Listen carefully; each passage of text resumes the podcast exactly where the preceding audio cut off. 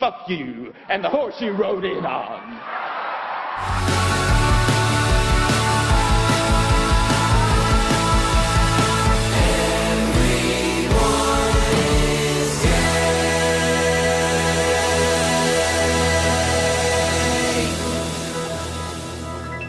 Welcome to Oops I Talk Politics, a left-wing political podcast where we analyze pop culture in an obnoxious political way. I'm Sly.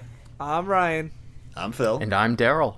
So, uh, just so you guys know, we're, we're recording this on uh, It's Friday. Friday, April 7th at 5 p.m. because uh, just yesterday, uh, Trump bombed Syria. And, For the first time. yeah, for the first By, time. So, by the time you guys are listening to this, could be, it could be more. yeah, so, the, the, you know, we don't know about the Smolden crater that is modern-day Syria yet. Or modern day US or modern day Russia. Yeah, so and like and like we had some stuff planned out ahead of time, uh, and we were talking about oh should we talk about Syria? But uh, since we don't really know what's going to happen, and you don't want to hear, and I probably want to hear an episode about four guys who probably don't know much about, enough about foreign policy to comment on it, being like oh no maybe this leads to more war. Uh, uh, let's since we figure you don't want to listen to that, we're going to do another topic if that's okay with you guys. Something something we are uh, more, you know, uh, Yeah. experts Yeah, on. we don't want you guys to think that we don't think it's important, but like we're just I don't think any of us are qualified. yeah. Yeah, It's also too soon to speak on it. and we're, we're going to talk about something we are qualified for. Yeah, as for white guys. Gay Iceman. SJW bullshit. Yeah, we're, as for writers, we're going to talk about minorities in Hollywood and what is true they're overrepresented, it's too represented. What, what, what all this bullshit going on right now? The SJW, Yeah, fucking yeah, we're, garbage. we definitely think they're overrepresented, right, guys? yeah, And I want to specifically thank David for bringing up this topic on the Facebook group and everybody that joined in to discuss it. It Yeah. was a lot of people, and it would like. It was a really awesome discussion between a lot of people, and we had our first person ever rage quit the Facebook group because he thought we were implying white genocide. yeah. and uh, but I want to definitely give credit for David for the idea, and I hope he doesn't hate this episode. Uh, to start us off, uh, the reason why I want this topic on top of David's suggestions is that this is something I've always been conflicted with because I'm a nerd. I'm a huge nerd. And, Wow. Wait, really? Wow. Whoa. and um, also Not me. I also uh, like I, I like uh, SJW bullshit because I am an SJW bullshit uh, milk toast piece of crap, and um, I like how for everyone else is a milk toast piece of shit, but for you, you're just a piece of crap. yeah, he tones it down. yeah, I toned down for myself. You know, you're, you're more favorable to yourself. Yeah, Uh, I'm just a piece of crap. Yeah. Not shit. But um, uh, I'm conflicted because you know you want the, you want more diversity, but you want to have. I like having character loyalty as an as a nerd, and it, it's a tough argument for myself, and I, I want to discuss in the show. So Yeah, I, maybe I you guys can- definitely uh, have the same problem Sly has. Uh, you know, impotency and rage. Yeah. the the- I the thing too is like for as like straight white guys, most characters represent us.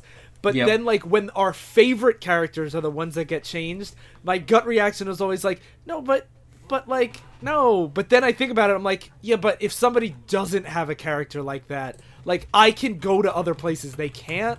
So it's a tough struggle. Yeah. Yeah. So, so start us off, let's go with the um, argument that David brought up on the on the podcast Facebook group, the Ghost in the Shell movie. yes, so the Ghost in the Shell movie, I mean, I, Wait, what is Ghost in the Shell, Daryl? it is a, uh, I believe it's a manga first. Yeah. It was a manga, then became an anime. Anime is what most people know. Yeah, it's it's basically about this cyborg woman that it has to do like detective-y kind of stuff. I've I've seen the movie I think twice, but it was like quite a while ago. I mean the, the anime movie, not the the most recent one. Yeah, from what I know about it, it's uh, she was a robot, but she used to be human, and she's she's trying to remember human side. or So like that. Inspector Gadget or RoboCop. It, it's a lot more to do with like what it means to be like uh, an AI or conscious in a post-human Oh, future. so like Inspector Gadget 2 with French Stewart. yeah. I think Ryan's the only one that thinks of uh, Inspector Gadget, the movies. When he thinks about thinks of Inspector Gadget. No, I, I just wanted to talk about French Stewart, but Oh, okay. Some more whitewashing. what? I don't know. I guess Fred Stewart is even more white than Matthew Broderick. yeah, that's true. Um, but Ghost in the Shell is there. There's a whole hubbub surrounding it because of. I don't even know why I'm explaining this. I feel like everyone knows this. That uh, Scarlett Johansson is playing what was previously a Japanese character, Major Motoko Kusanagi. Yeah, but she's white, and uh, she's playing an Asian character, and a lot of Asian actors were pissed off because uh, this is this happened with the Marvel movies. Marvel movies, uh, there's a lot of kind of quasi offensive Asian characters in Marvel that are kind of linked to every character's lore. Like Iron Man's main nemesis is the Mandarin, who is an Asian Fu Manchu stereotype. So instead of making him uh, Asian at all, now he's a fucking. First he was Ben Kingsley, then he became uh, Guy Pearce. Yeah, that was. I felt like that was weird when I saw that. Yeah, and uh, Ancient One, who was an ancient mystic, another Fu Manchu type, she he he became Tilda Swinton, I think her name is right. Yeah. But yeah, and, and people got pissed off because like, yeah, these characters are kind. Maybe you can argue these characters are offensive, but now uh, you're giving Asian roles to white people. You can So- update them to be less offensive without making them less Asian. Yeah, So, is it is it wrong though for them to like to because I don't think they were saying necessarily that they're like I want someone white, but they want someone famous who will attract people to the movie, and someone like Scarlett Johansson will attract more people than probably any Asian actress Well, this out is there. why the topic keeps coming up because it's a vicious cycle that they say like, "Oh, we just wanted star power," but because of if they only cast big stars and then they're all the big stars are white people, then it never gives any minorities a chance to be big stars. Yeah, the the Japanese actresses Yeah. specifically mentioned this. I'm trying to find it in this article or this interview, and it's pretty long. the They they yeah they interviewed four different uh, Japanese actresses. Because isn't everybody else it. in the movie Asian?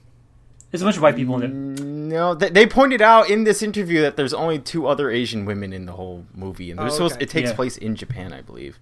That's what I was gonna I was gonna say about this because getting in, I don't want to take away your topic yet and go to mine, but uh, I think what's interesting about the Ghost in the Shell movie is that it still takes place in Japan, but everyone's white. Yeah. Whereas the movie I was gonna talk about is they are Americanizing it completely, and I wonder if that makes a difference for us. Like if we think if we think it's wrong for them to take the Ghost in the Shell characters and make them all white, um, in the the movie I was gonna talk about, Death Note, based off of the manga and then the anime Death Note. Um, they are taking that completely and bringing it to Seattle. Normally, it takes place uh, in, In. Tokyo. Yeah. and everyone in that movie, in the show, I, I mean, is Japanese because it's you know it takes place in Japan. However, the new Netflix original movie they're making, they're actually Americanizing it. So Light, the Light Yagami, the main character, is becoming Light Turner. He's an American high schooler, and uh, L I think is black. And they they've just taken all of the characters and Americanized them. So it's kind of like what they did with the stupid Dragon Ball Evolution movie. well, uh, the question is, does that make it okay though? Like, And also, a question of Dragon Ball Evolution is like, Goku was an alien anyway, so was, Yeah. is that really whitewash? And, and I, I'm not saying it isn't because it isn't white. It gets down to like the fundamental problem is that these are s- specifically pieces of media that are made by a foreign country, and Yeah. I guess like it's it's hard to say like it's okay to adapt it when we get so few actual like authentic adaptations or tr- things to try and like bridge the gap. Like at least Ghost in the Shell tries to still be in Japan and address the the Japanese problem within the movie, whereas something like Death Note is just erasing it all. But they're like, here's still the same characters, the same plot. It's just it's just not Japanese anymore. So, because I saw some I saw a lot of articles ripping into this. They're like, this is fucking bullshit, whitewashing shit. They actually said, um, they said, in fact, that it's going to come across as a white supremacist movie because Light being a white guy killing. So, for those of you who don't know, the premise of Death Note is. A kid finds a notebook where if you write someone's name in it, they die. And he goes on a power trip and basically says, Well, I'm going to cleanse the world and I'm going to write down criminals' names and kill them. And so what he what this article is purporting is that this movie is going to turn into a white male kid killing black and brown people in jail because the U.S. prison system. Light's kind of a bad guy though, so I don't think I think that's kind of overreaching it. Well, uh, that's, uh, that, when I read this article, I'm like, I, I, I feel like they're overdoing it here. Like, it- Yeah. I don't think it's going to come across as a white supremacist movie.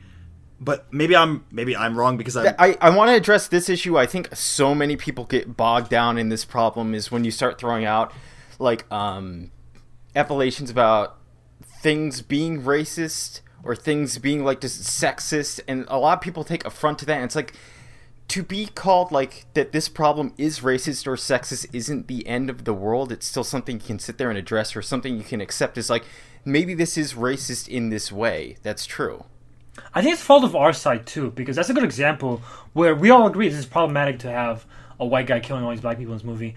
But uh, to call it racist, that's going to just turn off like people who just want to watch a good movie. And the, like if you say it's, what, what, it's not, it's not, it's not really fair to have this and that. But like, if you, if you, if you have people on the left using blanket terms like this movie's racist, uh, that kind of uh, makes it seem like we're, we're crying racism at every corner. Yeah, it's, but it's, at the same time, though, I feel like a lot of the problem goes on how we. D- it's a bigger issue of how we discuss racism and i- in this country at all. Where like, there's all those memes of like, uh, of like, I've seen like my racist family members share like. Oh, racism sucks, but so does being falsely accused of racism. And like, no, they're equally. They're they're not equal. Yeah. they're not equal. And I'm like, not saying. I'm not saying. I'm not. sa- I'm not saying the we're less right. If, if I thought we were less right than them, I would not be on. you'd be the milk left. toast centrist No, but like the the thing that kind of put this into a spotlight for me is there's another podcast called The Adventure Zone, and they had gay characters that died at the end of an arc, and apparently that's a trope that I didn't know about either, called bury your gays, where a gay couple finds love and then they get killed tragically Really? and apparently that happens all the time they didn't know that either and when it happened their fan base responded by saying like this is actually a really shitty trope that has grounding in a lot of homophobia and they publicly acknowledged it said that's not what we meant to do we're really sorry if that came across we will work better on it in the future and i feel like creators don't do that very often Yeah, and uh, during it's that's why it's important to point out it's problematic. But um, I, I when people make articles saying this is a white supremacist movie, I, Well, uh, well, what my question should be then uh, is: Is it problematic to Americanize this movie at all? I say here's my argument for why this no, no. If you think this is problematic, then every single Asian adaptation of any uh, hor- Asian horror movie is a problematic because that's why I feel this fits more Well, into. people compared it to The Ring too a little bit. How they just they- it or am I thinking of The Ring Yeah, or The Grudge? The Ring. I don't know. Both of them maybe. yeah, I think Uh, both.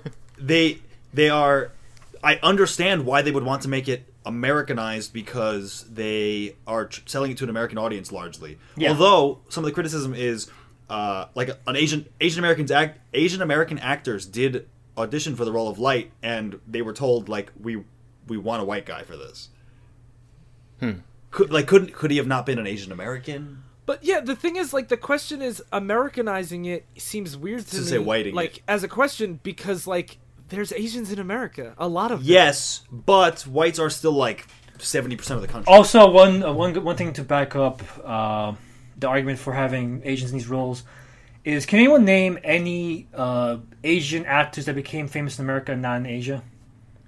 I don't know enough about actors to. Uh, yeah, I'm gonna say my actor knowledge is low. But I know a lot of actors. Only one I can think of off the top of my head is Lucy Liu, and uh, that's the only one I can think of. And I know a lot of Asian. what about the actors. guy who's in community uh uh, Ken Jeong? I think his name Yeah, is. yeah, I- yeah. that- that's not a good example. That's like we, I, I, I can go up to maybe five if I strain really hard, but five over the entire history of Hollywood. yeah like like uh, if you're not famous already famous Asian uh, making like if you're not like Jet Li in Asia, uh, Jackie Chan in Asia. But that's what I'm saying is like, and the like we have so many aspiring and talented Asian actors and actresses that d- aren't given a chance for yeah, this. there's, there's, Yeah. they- they have no they have almost literally no presence in Hollywood whatsoever. Yes, and I will say these the actors they did pick for the Death Note movie, like I don't know who they are either. So it's not like they're picking like big name people. yeah, They're just like it's not like ScarJo. Was it Willem Dafoe in it? Willem Dafoe is, but he's not one of the ones we were talking about because he play, he's going to voice uh, a, probably a CGI character. Um, they the the Japanese actresses from this article mentioned that there's uh, Keiko Agena, and she. Oh, I just lost my spot. Sorry, Sly. I know that you're gonna have to edit this out. Don't edit Uh, it. Show how much of a fool he is. Your buffoonery is exposed. she mentions like that she plays a lot of like sidekick best friend doctor uh, characters. So she says, as a fan, as a human Asian American, I want to see that star like the the lead role of Ghost in the Shell going to an Asian American. She wants to see that star being born. That was the part that hurt. This is the, such a star making vehicle, and they can find people. They found like the the girl that played Moana or that voiced Moana. You know, she's a, a native born Pacific Islander. And she said they, they found some other guy for uh, to star in Crazy Rich Asians. So like they can find those stars and make them. It's just that they keep going with like more safe picks or more standard picks. I, find the movie overall bullshit at the fact that there's very few Asian actor that there's so, so many uh, white actors in it in general. But if it was just Scarlett Johansson, I would understand it more because yeah, uh, they could uh, promote new actresses. But here's one thing that's very true about Hollywood too. There's not that many female-led action movies in general. Like And all Yeah. of them star Scarlett Johansson. yeah, and the only ones that aren't are uh, it's either Scarlett Johansson or Milla Jovovich or Kate Beckinsale. That's it. But like, that's then your- again, you're, you're sitting there and you're being like, yeah, but there's not a lot of this, so it's like not that big of a Uh, deal. yeah, but but like uh, here's the thing: we could uh, they could promote more female-led action movies, or they could promote more Asian-led action movies. So like uh, I couldn't stand like they're already taking a risk already, and like overall, I, I think it's bullshit because they didn't have any Asians to compensate f- more Asians to compensate for it. But like if it was just Scarlett Johansson, I would I would kind of for, not forgive him, but like it, I would understand him more. Because they're already taking a risk doing something that Hollywood already hates doing anyway, making a female-led action movie. And I will say there are people out there. I never understood this, but they're like, "Oh, did you hear about that new movie coming out? Uh, this guy is in it. I want to see it." And Yeah. I'm like, "What is it about?" And they're like, "I don't know, but this guy." And I'm like, "I've, I've never seen a movie that way where I'm like, oh, I want to see it for this actress." But there are a ton of people Yeah. who who go to see a movie for a person. yeah, it's true. We talked about that in the Big Short episode. Yeah. Until the So- modern day, that was the prominent way uh, people would make uh, like a, a reliable uh, film, where you would say like this movie has Will Smith in it, it's definitely gonna be a smash hit. Now we've shifted more towards franchises. Now that's how you yeah. guarantee uh, you know get your money getting your money back. But uh, there's still a huge amount of people have that, that mindset that the actors what drives them to the movie. Do you think we're moving past that? Because Yeah, like, definitely. when you have a movie like Get Out, which was like a mm. first-time director writer in Jordan Peele, that like, yeah, a lot of people know Jordan Peele, but he's not like a huge, huge name yet. Or he's not known for the Yeah, Get he's Out. not known especially for like horror movies, and like I didn't see Get Out yet. You but didn't? like the Get Out. No, I hear it's amazing. You should. Yeah. I didn't see- I, I know. didn't see it either. really love that movie. And That's like, a cool and the movie. are there any major actors in it? The one of the guys is from Black Mirror. Oh, But, really? like, Yeah, they're, they're all minor actors. But across Yeah. the board, it's not something that you would expect to be a huge hit, but it was because it's great. Mm-hmm. Like, and I feel like we're seeing a lot more. Like, everybody thought La La Land was going to win the Oscar, and it went to Moonlight instead. Mm-hmm. Like, I feel like we're seeing more, but at the same time, I feel like we're only seeing this because people are pushing for it so hard. Yeah, we are pushing. yeah, it was only a few years ago that was the Oscars. Yeah. So white hashtag. I think that was like two years ago. Yeah. That's, that's probably why it's, well, uh, it's probably better to get mad at, at these tropes and not to, because uh, Hollywood's not. They're like kind of like politicians. Like Hollywood's not going to bend. We have to make him bend. Yeah. yeah, like yeah. like we have to say like we want more of you because like they, I they- mean, they're, they're doing what sells, and Yeah. if we keep saying it's fine that you do this, yeah, just like politicians, they, they care about what's safe. Like people Yeah. hate the term politically correct, but the term politically correct political correctness became popular because of big businesses trying to be safe to all markets. Like that's what businesses want to do. They want they want to market to as many people as they, as they can. And if like if we piss off market base by doing something that could be easily changed, like having more Asians in their movies, they'll do it. yeah. Uh, with adaptations, I think uh, uh, we talked about how adaptations being f- faithful to the source Adaptations material. be crazy, right? Yeah, because like we're talking right now, we're talking about like uh, if they're making an adaptation be and it's a minority in the central role, be faithful to it and have that minority in the central role. But here's another uh, aspect to the quandary. Uh, a lot of uh, traditionally American culture i- uh, material is a bunch of white guys standing around doing stuff. And uh, No, the white guys are doing stuff, and then everyone else is standing around. Yeah, exactly. And so um, that creates problems with like the new diversity pushes because now you want to adapt something, but then you have so few white characters in it. So uh, the question is, do you change them to be more uh, to be to be to minorities or not? And this is where I start having some some questions. Uh, so the topic I'm talking about is about George Takei last year. He talked about uh, when they announced Sulu. So Sulu. if you don't know George Takei, he played Sulu in the original. Yeah. I think it's Takai, but whatever. George, whatever. No, it's the K. He says it's okay to be Takei. That's, Oh, like, okay. as, as a right. joke. So right. Uh, it's come on, learn your Japanese pronunciation. Sorry, I'm sorry. Takei. He played uh, Sulu in the original '60s Star Trek.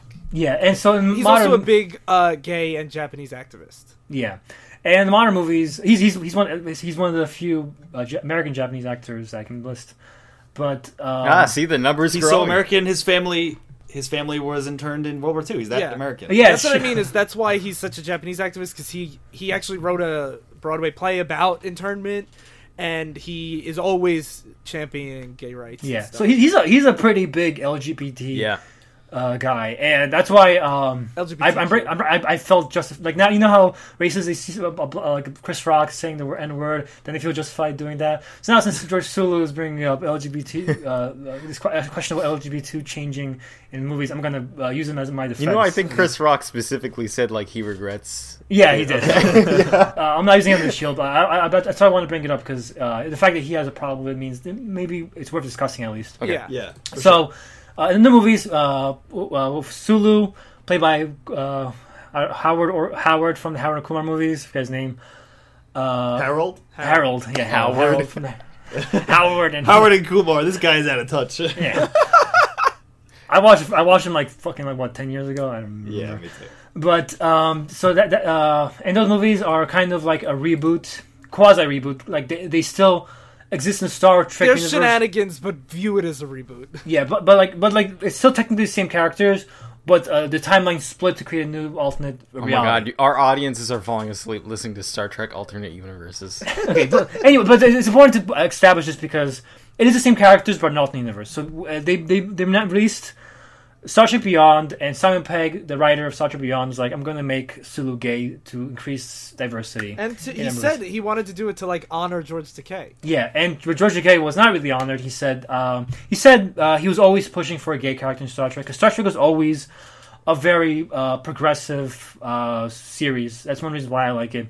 It was one it, was- in the original series in the '60s. They talked about the Vietnam War. They talked about civil rights. They had the first interracial kiss, right? Yeah, and that's why that's actually the reason why um, because uh, Sulu actually went to Roddenberry at a pool party and said like, "Can we have a gay character finally in Star Trek? That would mean a lot." Uh, and Roddenberry, after the kiss, because NBC affiliates in the South refused to air that kiss, their ratings started to plummet.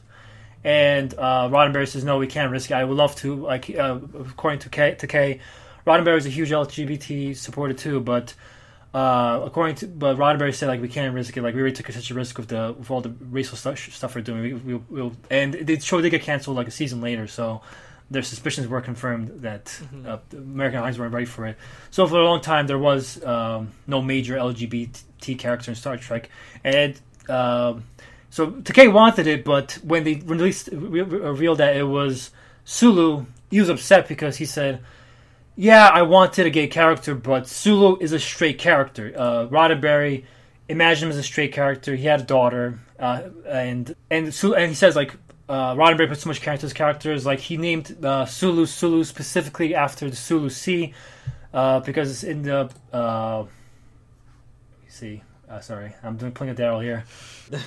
it's named after the Sulu Sea off the coast of the Philippines, and Roddenberry purposely named him that so that makes his Asian nationality indeterminate. So people wouldn't be like, "Oh, he's obviously an Asian, uh, a Chinese guy or whatever." Okay. And um, he, but he, and he's called uh, changing him to be a gay character a twisting of Gene's creation. And he said, "Why don't you make a new gay character and instead of implying this long-term character has been around for for forty years or whatever?" Has been in the closet the entire time because, like I said, it's the same characters but a different timeline. So that But implies that Sulu an alternate universe then. yeah, but it's still the same character. Like that Sulu, like either you're like Sulu became gay in this alternate timeline, so that implies it's a choice, or he was in the closet in the, in the original timeline. I think that's looking too far into. it. I don't, I don't, and I, Oh my I, that's why I, God. and I don't. Two, two reasons why I don't think that's looking too much into it. First of all, Takei brings it, so again, my shield. Uh, but also, uh, it's going to go to my sec- the second character I have a beef with. But to finish I, I off, agree with you on the second character. To finish off Sulu, though, Yeah, but that's because you're personally invested in that one. yeah, that's Anyway, that's we'll get to it. No, I just think alternate universes are always totally bonkers and different. Yeah, but but I agree with Sulu in principle. Uh, with Sulu, I agree with Takei in principle that uh, it's better to have a new character and make him a gay character rather than change the previous character and reveal that uh, reveal him to be gay. Like make make another character in something he's not. Like fundamentally was not conceived as being and isn't. Yeah. The only problem is fans don't fucking give a shit about new characters and are like super resistant to them. Yet again, and unless it's specifically like, it, it's not Takei's character anymore, and I don't think it's Roddenberry's character anymore. It's Pegg's interpretation of the character, right? Yeah, that's that's the argument we can Like, make. he- here's the thing. Yeah, it's like if they wanted to make Batman gay, it's like, well, this isn't the classic Bat. Like, I'm, but then again, I'm I'm a big SJW, so like, I'm fine if you want to do this as long as like. but it fundamentally changes the character, uh, especially Batman. If Batman uh, was That gay, meant- yeah. it would change fundamentally change the character because then you can't have Selina Kyle, you can't have Catwoman. you can and have them. that- It's just they're not going to be sleeping together anymore. but then that changes a lot of their relationship. That changes It, their does, relationship. it, it, it fundamentally does change the dynamic. That Yeah, but here's the thing about me is I think that could be interesting. It could be, but then, um, you, but then if you're making that like the main universe, like now the main universe is that uh, Batman and Catwoman no longer have a relationship because Batman is gay now.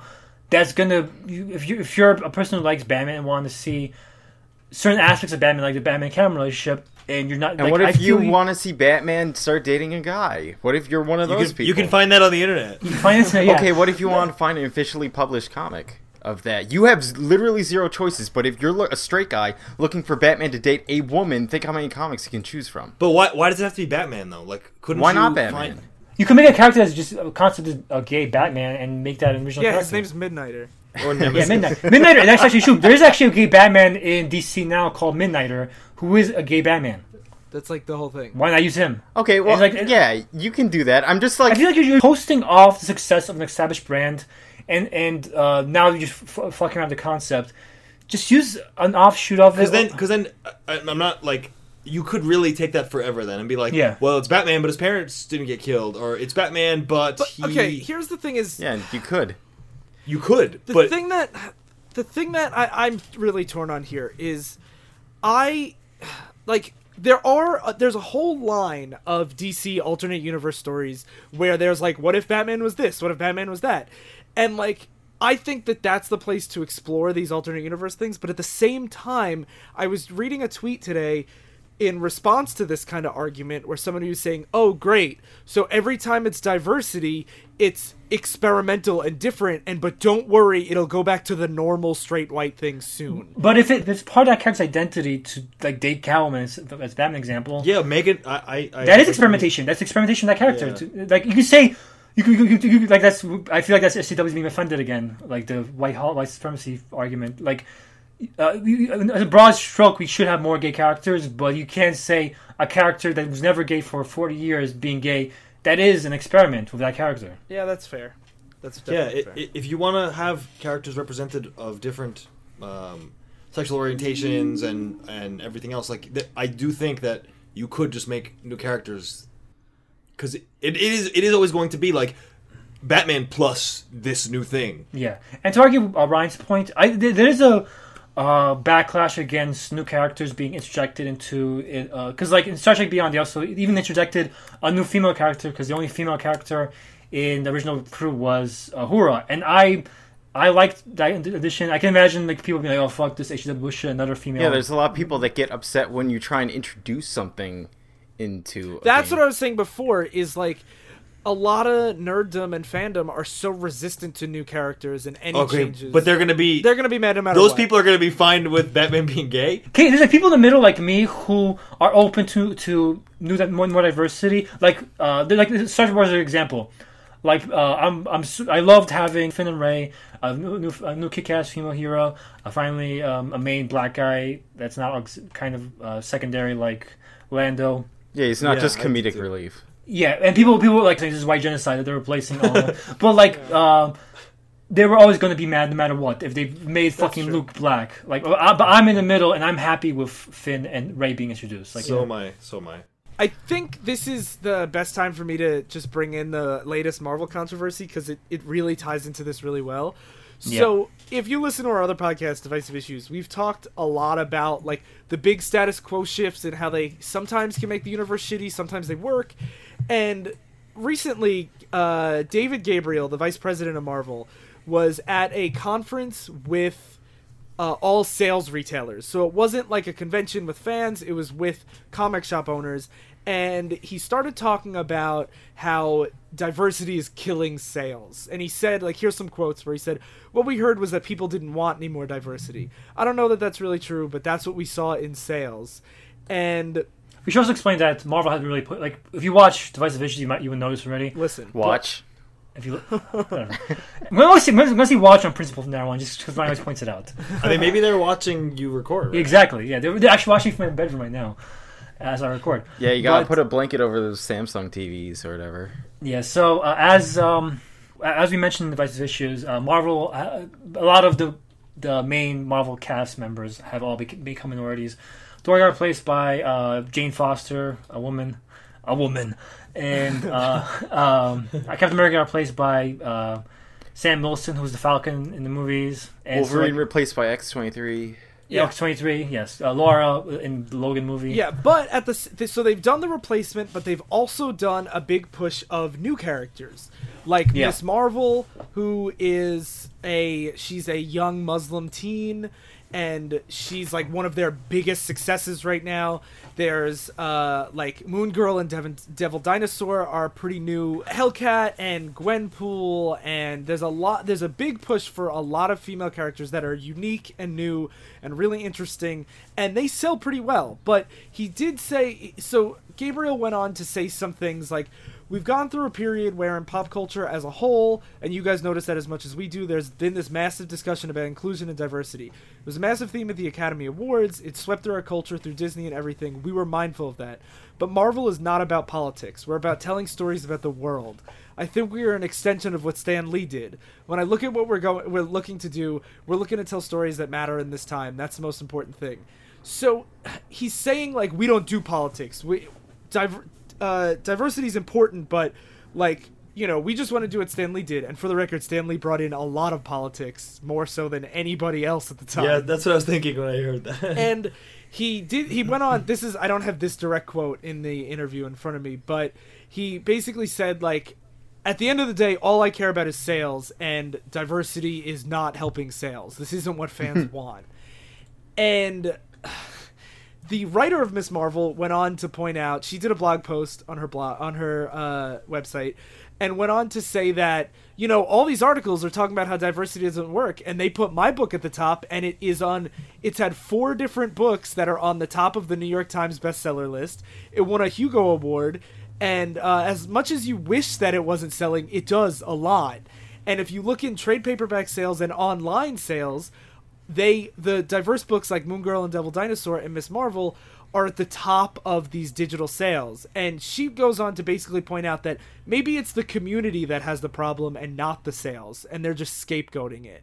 And also they're looking at the uh, when they're talking about comic book store owners, maybe they're looking at the traditional uh, sales of Yeah. the traditional markets, and the, because people who go to comic book stores are usually like the fat, white, nerdy, cliche stereotypes. Yeah, that like host podcasts, you know. yeah, and um, not the diverse audience that uh, might read a digital release. Yeah, and Yeah. that's I bring this up because Marvel basically is trying it both ways, and they've found that with the exception of Thor, because Thor sells really well, the vast majority of the new and creative and original characters that they've brought have shown a lot stronger sales than the just like what if Captain America was black now or like Yeah. and even though like you hear a lot of complaints on the internet and from fans about like you can't just keep changing these can't we don't want these new characters we want the old new the old characters that look the way they are it seems like when there's a good idea and it's not editorially forced it works and Yeah. she goes on to say that the reason why Miss Marvel works is because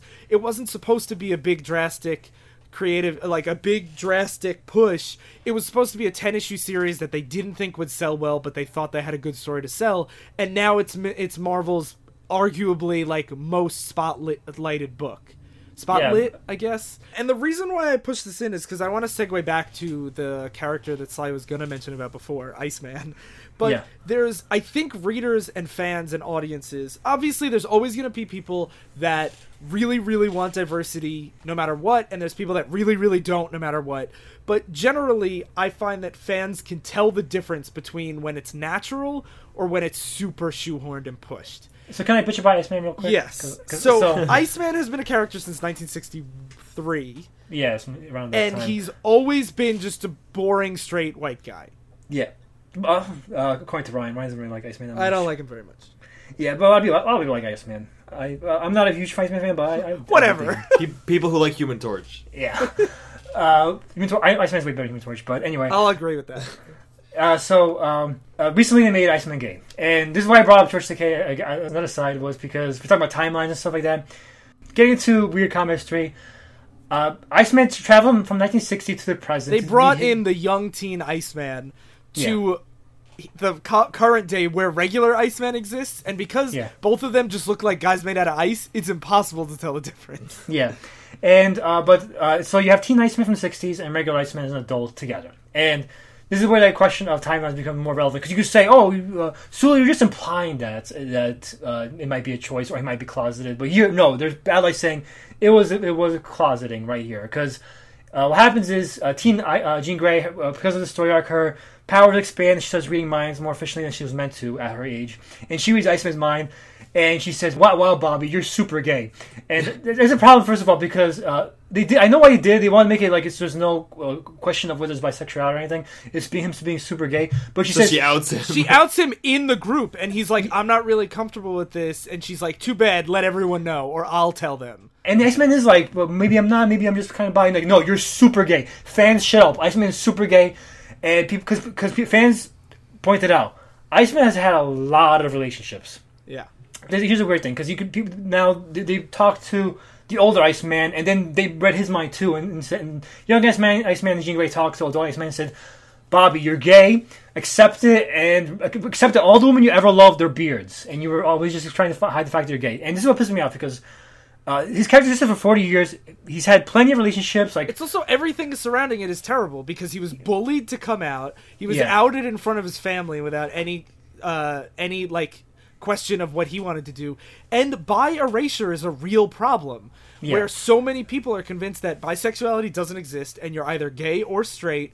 And that's I think bi people are probably less represented in fiction than anybody.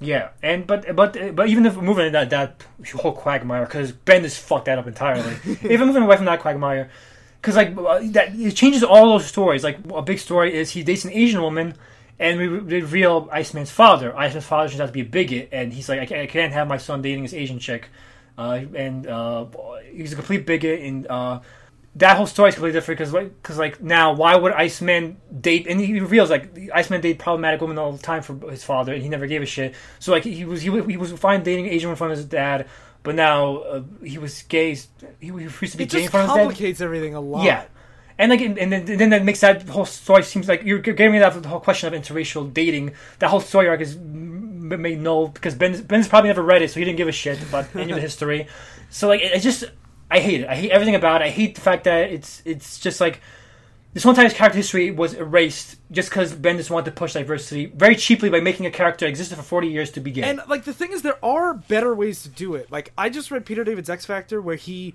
has a character that has not like Iceman, where his his relationships have mattered, but a character that was never gay before never sexual really. never at all. He was never just- really sexual he was pretty asexual and he slowly hints that like he's getting more comfortable with his team so he starts like cracking jokes about his sexuality and it becomes like a question about it and then when he comes out it's like a big deal and he won a GLAAD award for this book because like it talk it shows the struggle that he goes through being an outsider in a group of outsiders coming to terms with his sexuality and letting his team accept him and like you can take a character and change things about them in a way that's nuanced and interesting without just having a character bully him and be like don't worry about all all that other stuff you're super gay those characters they didn't have uh, that area aspect of the character ever defined really. Like, it wasn't change it was really just kind of fleshing out something that was never explicitly talked Yeah. about and the only reason why people like i think if you, if a character does not have their sexuality part of their character and you make them gay i use the term loosely that really only comes you only really can view it as a change from a heteronormative perspective yeah. like Yeah. assuming they're straight because they're not gay is pretty problematic Yeah, but I hate the I hate the idea of changing gay, a straight character to be gay just to make a, a gay character on the team. Uh, what do you guys think? I, I think there's ways to do it that are nuanced and like you have to pick characters that are from that are not their heterosexuality is not a part of their character or make them bisexual. Bisexual, yeah. Daryl and Phil, what do you guys think? I agree. Some of it's gonna be pretty boring. I don't think you should change characters that in that way. Uh, alternate universe stuff, I guess, is fine. Um, or make a new character Yeah. just seems weird to say like you've been gay this whole time secretly.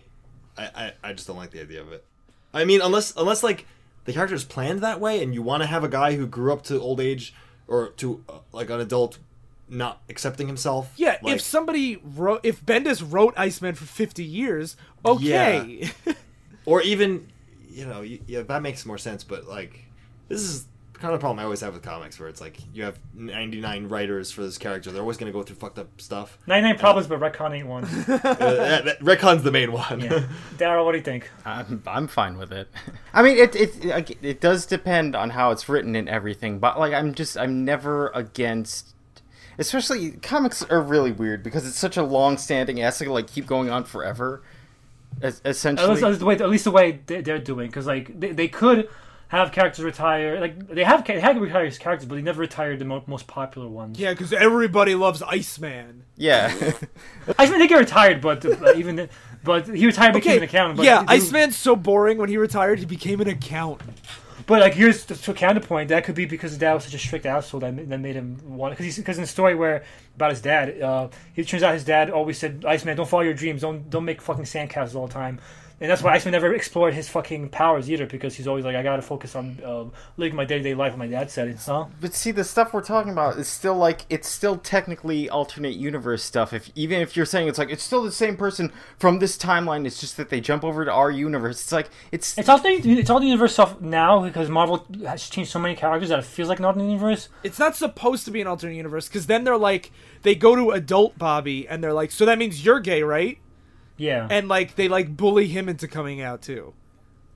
is he gay? I thought he wasn't gay. Everyone suspected maybe uh, they're doing like this is not really the real Bobby from our time. Maybe it's alternate reality Bobby. No, I'm pretty sure that Bendis was like, "Oh, adult Bobby is straight and young Bobby is gay," and then the next writer to take over was like, "No, that's stupid." No, They're it was Bendis. It, it was it was the last issue of his run. Oh, was it? Because I think Bendis wanted to make it as clear as possible. The Iceman's gay now forever. He always was gay. But I, I'm just I think it's lazy either way. I think it's lazy if you make. I, I also think it's lazy because you're basically like, I want a high-profile gay character, but instead of c- creating a well-rounded, nuanced character who has his sexuality as part of his character, I'm just gonna take somebody else's work at building up a character and tack on what I the trait that I want that doesn't necessarily represent the character. it's kind of tokenism. Like we need a gay character. We're gonna fill the fill the status, fill the requirement, and just make a character gay. Like it's kind of, kind of like tokenism in a sense, in my opinion. I mean, it depends on how you write the story or what you want to do with that. Because uh, again, like a lot of stories are, it's you looking at something through a specific lens and adding new stuff to it is okay with me.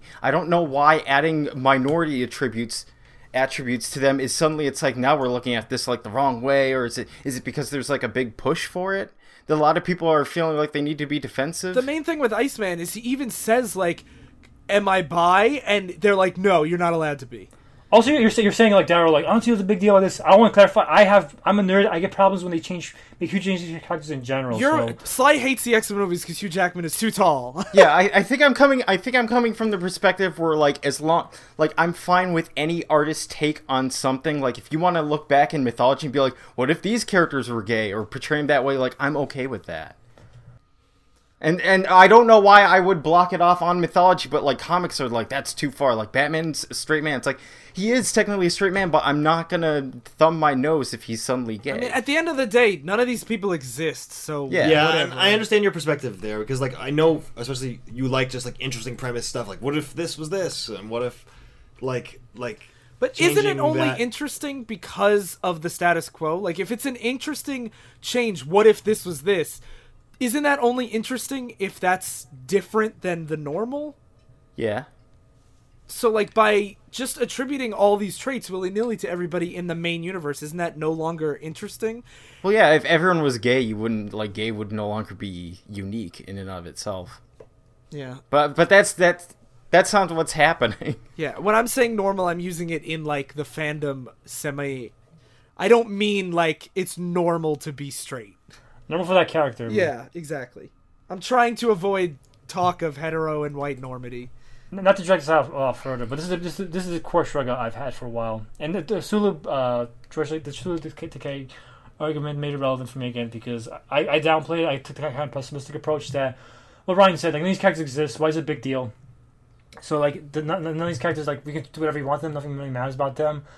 but like uh, s- and that that kind of feels very pessim like it kind of downplays like the importance the characters have to certain people, and like you might say they shouldn't have that importance, and then that I don't. That's feel true. I am coming from it from more of like a detached standpoint where I look at like artistically, like that's fine with me, but there are some people that do like really closely identify with it and if they lose something like the sexuality they identify with with that character, it can they can be more attached. And one thing, like, as someone who loves comic books and is always pushing comic books on everybody, it's very apparent to me immediately the difference that like when I give when I give my fiance books to read, it's like she'll be like, "Oh, this is pretty good. This is pretty good. This is pretty good." As soon as it's like a sassy female lead, it's like this is my favorite thing, and like because she sees so much of herself in them, and like it's I think that it's so clear when you have fans that are not straight white guys how quickly they gravitate towards characters that represent them. And that is in all medium. Like i don't think it's an accident that characters like miss marvel are really really popular. And uh, one of the things that the writer of Miss Marvel, G. Willow Wilson, said was she said, I created a character in Miss Marvel that was a Muslim teen girl that, you know, was struggling to fit in in a world that doesn't really accept her. And she said, what I didn't realize was that the anxieties felt by young Muslims are also felt by young Mormons and evangelicals and Orthodox Jews and others. And especially in this world that we have now, like, a disenfranchised character because of their religion or because of their sexuality or whatever, it doesn't have to perfectly represent you to find a piece of you in them. And Yeah. like just because a character is black doesn't mean I can't relate to them anymore. And like I don't see why so many fans get so defensive that like no everybody has to be white. I get why they change. I get why people get mad when they change characters that they love to be different and to and like especially when it's poorly handled, like in the Iceman case. But like I have no problem reading and loving and relating to characters that are totally different than me because we're all fucking human beings that have Yeah. similar feelings. Like, I, I, I rarely care about race changes uh, that much, but, my stuff usually boils down to uh, how much how much that might ref- reflect the character. Like I hate uh, Samuel Jackson as Nick Fury only not because he's black. Uh, I'm not racist. I'm not racist, guys. But, but the reason why I hate it uh, is because the changes that happen along with it, and I understand why. Black, uh, Samuel Jackson Nick Fury is how he looks like in the Ultimate Universe. The Ultimate Universe version I, of Nick Fury I fucking hate because they took away his entire World War II backstory, took away the relatability of the character. Now he's purely the manipulative super spy aspect of the character. So I hate that. I hate that, and it's a character reason why I hate why I hate it. And like if he was black and acted like the original Nick Fury, I would be fine with it. Like that- it's it's when you start changing aspects other aspects of the character. That's when I really start Yeah, getting like I even though the new Fantastic Four movie was a pile of shit, like it didn't matter that the Human Torch was black at all. It made no Yeah. change to the character whatsoever, and like he did a great job with it. And the people got mad at that, and I don't understand why. In Yeah, I new- think I I get defensive over or defensive defensive over the diversity stuff just because of instances like that where it's like you see a, a big backlash to it, and that's why I'm sitting here saying like I don't know what the problem is. Like the problem with that movie is it was it was terrible. It wasn't that he was black. It's that he was like a poorly written character and everything. That's my instance with everything. Like I'm not against it as uh, up on like principle. I'm against it when it comes down to the execution, like how Yeah. you handle this. I mean, there are some like crazy things you could do that it would make the story like bad. Like if Batman was a. Uh, uh, washing machine or something like that. That- yeah, that's probably gonna end up maybe not being a well written story, no matter who you attach to it. I mean, it could be. challenge accepted. uh, Banjo Kazooie lets you turn into a washing machine, and it's flawless. So but but there are some things like uh, hard to go back to this point, but if you wanted to make Batman gay, where it could make an interesting story. oh yeah, I also I also want to recognize for clarification that I do realize it does erase like his uh like Sly was pointing out his heterosexual nature or history, and that is important in its own way too. Yeah. Like I don't want to be like let's you know get rid of all whites and get rid of all straights and get rid of all cis people. I think I think uh, for, uh, for me, uh, in a lot of ways, like most issues, it's true for somewhere in the middle. I'm a centrist, but uh, but the, uh, but uh, a lot of cases there's always those two extremes where one is that it's always bullshit whenever they change races, and one is that uh, doesn't matter at all. You can be detached from it entirely and play fuck around with any character, and you can have them be the character name only, and it works just fine. I'm kind of in the middle where I like diversity. You can ch- some some changes don't matter. Like uh, ch- change certain a lot of characters can be made black. Would make a huge difference, but it might make it might uh, help black audiences identify that character more.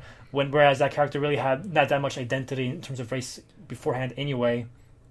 But uh, and so like uh, when it changes a character, that's when I have a beef with it. I think the thing that makes it so tough is any change you make, it should be like for a reason, so it doesn't feel tokenism. But you don't want the whole reason to be like, look at how gay this character is, or like you don't want to turn them into a stereotype where like the only thing that makes them a character is like, like we see that a lot in sitcoms in the '90s where there's like. There's an episode where there's a gay character, and yeah, the whole he's thing gay? is like, look how gay this guy is, and he has no other characteristic. One counterexample to your Johnny Storm argument is both Johnny Storm and uh, Ryan's favorite character Wally West, the Flash, were made black on uh, on their movie film TV adaptations, and for some reason they both are race car drivers. is that a black stereotype? no. Probably like the thrill seeker. yeah, but I just found that funny. I don't know, but uh, like I think it, it you have to walk that really tough line of do it for a reason, but not have your character be just that thing. Yeah, I think again, no matter what color or uh, pre- sexual preference or gender, the character we're looking at, we just want them to be w- well written. Yeah, and at the end of the day, that's you know, And that's the biggest problem with Iceman story because it wasn't well written. yeah, that's the problem. Like if the Death Note movie's fine, like if it's really good, I think a lot of people can overlook the fact that all the characters are made white. yeah. And if they make it people uh, to like Death Note, maybe check out the anime. Uh, that's also a boon. Yeah. Yeah, Yeah. Yep. Definitely. cool. All right, so that's all I got. Yeah, that's all all I got. I would, That's all. I would, I, I definitely want to continue this conversation in the Facebook group, and because there's some things that like uh, I know one of our listeners, John, mentioned that like we didn't get to, but it's I definitely want to keep it going. So join us in the Oops I Talk Politics Facebook group, and as always, subscribe on iTunes, and you should tell your friends about it because. Most of our new listeners have come from just friends adding their friends to the Facebook group because they want they have friends that like to talk about politics, and I think that's the best way to get the show to spread is just tell your friends like, hey, I like this podcast, you should give it a shot.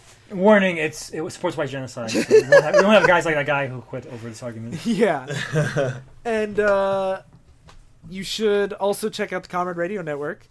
I want to plug Classic Schmassic today because they just they did Invasion USA and they're not a political show, but there's some things in that movie that could definitely be applied today.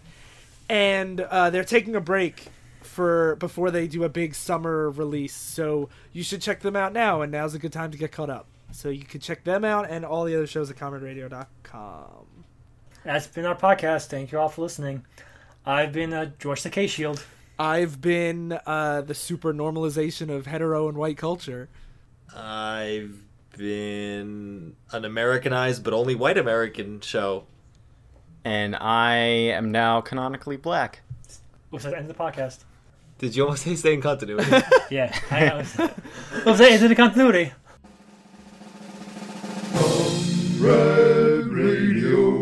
Dot com, independent podcasting network.